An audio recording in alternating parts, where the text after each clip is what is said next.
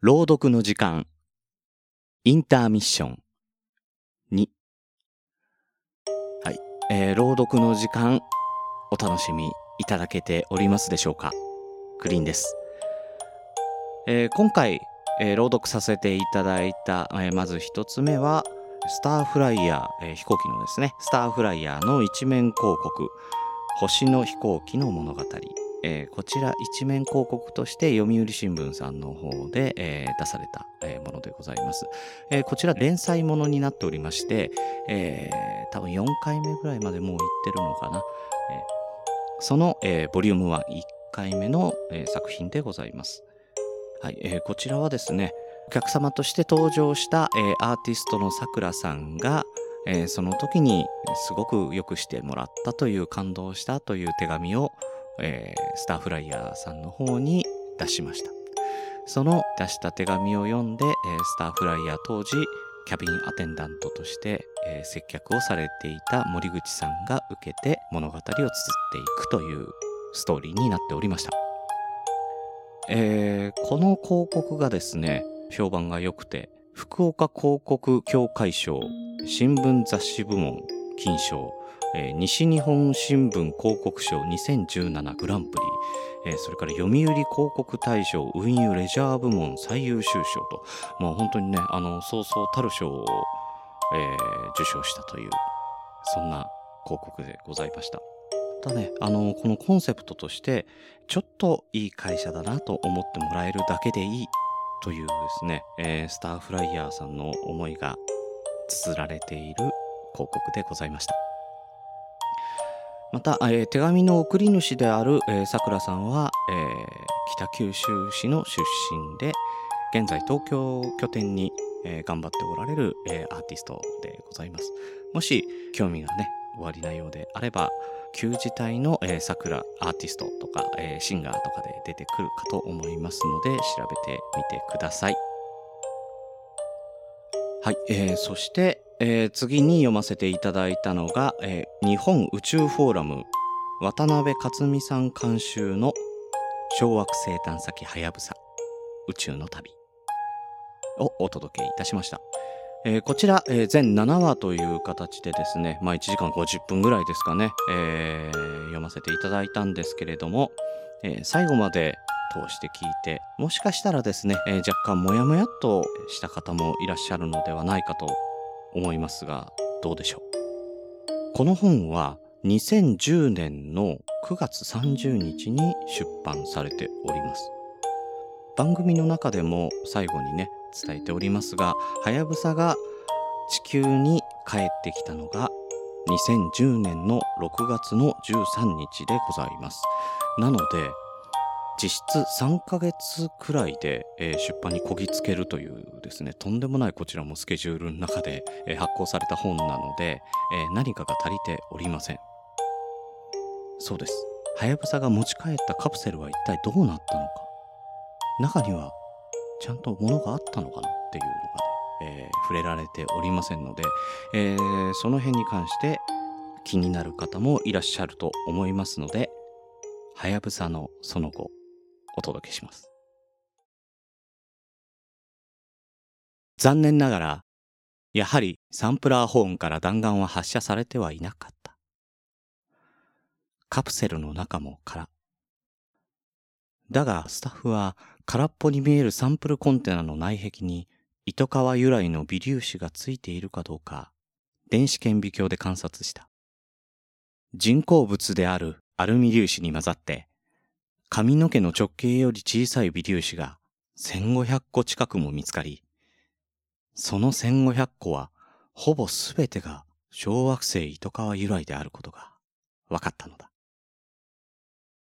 その微粒子には40億年以上昔から現在に至るまでの歴史が刻まれていました。太陽系の誕生が約46億年前と言われていますので、糸川は太陽系初期の原始的な天体であったということも判明しました。そして調査を重ねていき、糸川の大きさはもともと直径20キロ程度。現在の糸川の10倍以上の大きさであると判明した中心部分の温度は約800度まで上昇し、その後ゆっくりと冷え、さらにその後、大きな衝突現象が起き、糸川は粉々に。飛び散った破片を再集積したものが現在の糸川となった。ということまで解明された。これから先、太陽系初期の様子がどうだったのか、判明していくだろう。現在、後継機はやぶさ2には、はやぶさのノウハウをぎっしり詰め、ほとんど同じ方法で小惑星リュウグウを調査している。はやぶさ2がリュウグウのサンプルを持ち帰ってきたとき、また太陽系の新たな事実が明らかになる。その日は近い。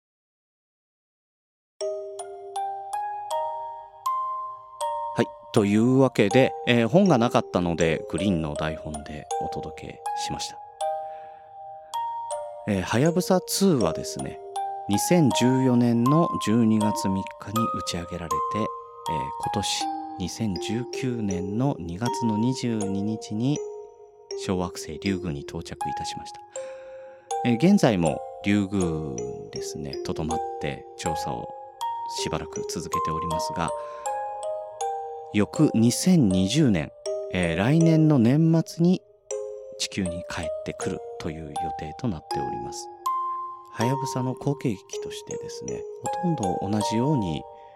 えー、ロケットで発射して、えー、地球を回ってスイングバイを利用して竜宮まで行くといった、えー、全く同じ工程を経ておりますが、えさらにですね、はやぶさで故障してしまったリアクションホイール、えこちらもまあ改良もされておりますが、3機だったところを4機に増やしたり、えそれからですね、えー、小型探査ロボットミネルバ、え、こちらも、え、行方不明になってしまいましたが、えこちらも1台だったのを3台に増やして、えさらに性能もアップさせてという形でまさにはやぶさの後継機はやぶさ2の名にふさわしい、え形となってただいま調査中でございます。はい、えー、続いてですね、えー、レビューをたね、新しく何件か頂戴しておりますので、えー、こちらも読み上げさせていただきたいと思います。えー、ダイエット鉄人さん。寝る前に。声が癒し系。作品のチョイスにセンスを感じる。今後も傾聴必至と。ありがとうございます。えー、ダイエット鉄人さんは、えー、ランナーの方でございまして、えー、よくポッドキャストを聞きながら走っていると。えその走る時のお供に朗読の時間も加えていただいているという形なんですけれども、あの、本当にありがとうございます。えー、作品のチョイスなかなかね、次何読もうかなっていろいろ悩むところではありますが、えー、また次の作品、えー、次の次の作品と、えー、ぜひともお付き合いお願いいたします。はい、えー、続いてテリチャさん。はやぶさ最終回感動しました。はやぶさが帰ってきたウーメラ砂漠実はウーメラには2005年にバイクでシドニーからエアーズロックに行く途中によって一泊しました、その街の入り口にはロケットや航空機がディスプレイされていましたその近くに帰ってきたとは感慨深いです回を重ねて向上していく語りも聞き応えありますありがとうございます。えー、まだまだね、あの、自分も修行中の身でございますので、えー、そのね、えー、クリーンの成長も見守っていただけたら、えー、幸いに存じます。はい。そうですね。あの、テリチャさんは、ただいまオーストラリアに、えー、ご在住でございまして、その時にウーメラ砂漠行ったと。で、このウーメラ砂漠はですね、ただの砂漠というよりは、えー、NASA とかですね、えー、宇宙科学がぎっしり詰まった研究所が、えー、ある、えー、そういう場所でございますので、なので JAXA も、えー、そこを帰ってくる拠点に選んだのかなというところでございます。はい、えー、続いて L23。いいですね。朗読ファンになりました。えー、すごく簡潔に書いていただいたんですけれども、何より本当に褒め言葉ですね。本が良かった、あの、喋りが良かったっていうよりは、もう全部まとめて朗読ってものがいいんだなっていう、えそういう感想をいただきました。ありがとうございます。えー、そして大狂乱さん。いい意味で思ってたのと違った。最初は朗読に良いイメージはなかったので自分が読んだ方が早いし鬼平に関してもそう。でも以降のエピソードは自分に刺さりまくった。はやぶさなんて当時はリアルタイムで調べてたから知っているはずなのにドキドキした。緊張感のあるシーンの BGM がとてもマッチしている。まるで良作のサウンドノベルのよう。最高です。えー、いただきました。ありがとうございます。えー、最初はですね、本当に BGM とか何にも考えずに、ただただ、あの、朗読をしようと思ってたんですけれども、やっぱり、なんか、えー、それじゃ刺さらないなっていう部分もあって、声だけでなく、いろんなもので、えー、なるべく聞いている方に伝えたいという思いで、えー、BGM を入れさせていただくという形になっております。今後もね、あのこういう形でやっていきたいと思いますので、えー、よろしくお願いいたします。えー、メールで感想も届いておりますので、え紹介させていただきます。え T ミカさん。はじめまして。素敵な朗読をありがとうございます。私は視覚の認知力に対して聴覚の認知力が低く耳からの情報収集が苦手で朗読を聞き鍛えたいという思いでグリーンさんにたどり着きました鬼平は親族に文庫を借りてはいたものの小説が頭に入らない体調だったためやむなく返した作品なのでこうして作品と触れ合えたことに感謝いたします朗読も効果音がとても心地よくてスムーズに入り込めました詳しくないので難しいことは言えないのですがぜひ続きが聞きたいです。と頂戴しました。えー、そうですね、先ほどもあの入隊狂乱さんの、えー、ところでお伝えした通り、えー、なるべく伝えやすい、えー、伝わりやすい方法ということで BGM を、えー、このこの場面だったらこういうのがいいかなとかいろいろねあの選びながらやらせていただいておりますのでそういうところもあって、えー、スムーズに場面がって頭の中に浮かんでくれたらいいなというところでございます。ミカさんどうもありがとうございます。えー、続きまして、アトミック4649さんから頂戴いたしました。落ち着いて聞けるポッドキャスト番組はあまり多くない中、素敵なお声の朗読をありがとうございます。こちらこそ聞いていただいてありがとうございます。一点少し気になったのでメール差し上げました。収録時のコンプレッサーの設定のためか声のアタックが妙に強調され全体の音量レベルのばらつきが気になります一度見直されるとより良くなるものと思いまして僭越ながらこれからも期待しています。頑張ってください。はいどうもありがとうございます、えー、自分でもですねあのー、まあ音質だったりとか、えー声のね、えー、声だったり BGM のレベルだったりとかっていうのをものすごくもうやりながらどれぐらいなんだろうなっていうのを本当に分からずにやっていたので、えー、もうね、あの、さすがに観念しまして、マイクとそれからコンプレッサー付きのミキサーを購入いたしました。これでね、えー、なんとか、あのー、レベルが均一で、えー、聞けるようなものをお届けできるかなと思っておりますので、今後もご期待ください。よろしくお願いいたします。はい、えー、続きまして、カマ様から。はやぶさ宇宙の旅すべて拝聴しました。たった10年ほど前にしかも日本でこんなに素晴らしい出来事があったなんて恥ずかしながら知りませんでした今は感動で胸がいっぱいです。この物語に出会わせてくれた朗読の時間に感謝しています。次も必ず聞きますと、えー、頂戴いたしました。どうもありがとうございます。あの本当にですねあの、えー、ハッシュタグの方でもいろいろと頂戴しております。ほとんどがですね、えー、やっぱりこういう話は全然知らなかったと。本当にあの生まれる前の話とか、えー、そういう話だったらわかるんですけれども実際にね、え、10年前の話で、えー、ニュースでもちゃんとやっていたというところで、えー、なんでこんな物語が隠されてたんだろう。知らなかったなっていう声が非常に多かったので、えー、読ませていただいたんですけれども他にもですね、えー、本当にあの身近なところだったりとかですねちょっと知ってるぞっていうことが実は紐解いていくとすごいドラマが、えー、後ろに転がってたりとかするのも、えー、あるんじゃないかなと思いますので、えー、そういう物語もぜひぜひ、えー朗読の時間で発掘して、えー読んでいきたいなと思っておりますのでよろしくお願いします。はい、えー続いてキキさんからまず何度鳥肌が立ったかわからないほど感動しました実を言うとはやぶさについて私は恥ずかしながらほぼほぼ無知でした。いろんな機会がありながらなんだかんだで聞き逃してしまったはやぶさの物語。グリーンさんのお話はすんなりと入ってきて最後までハラハラドキドキしながら聞きました。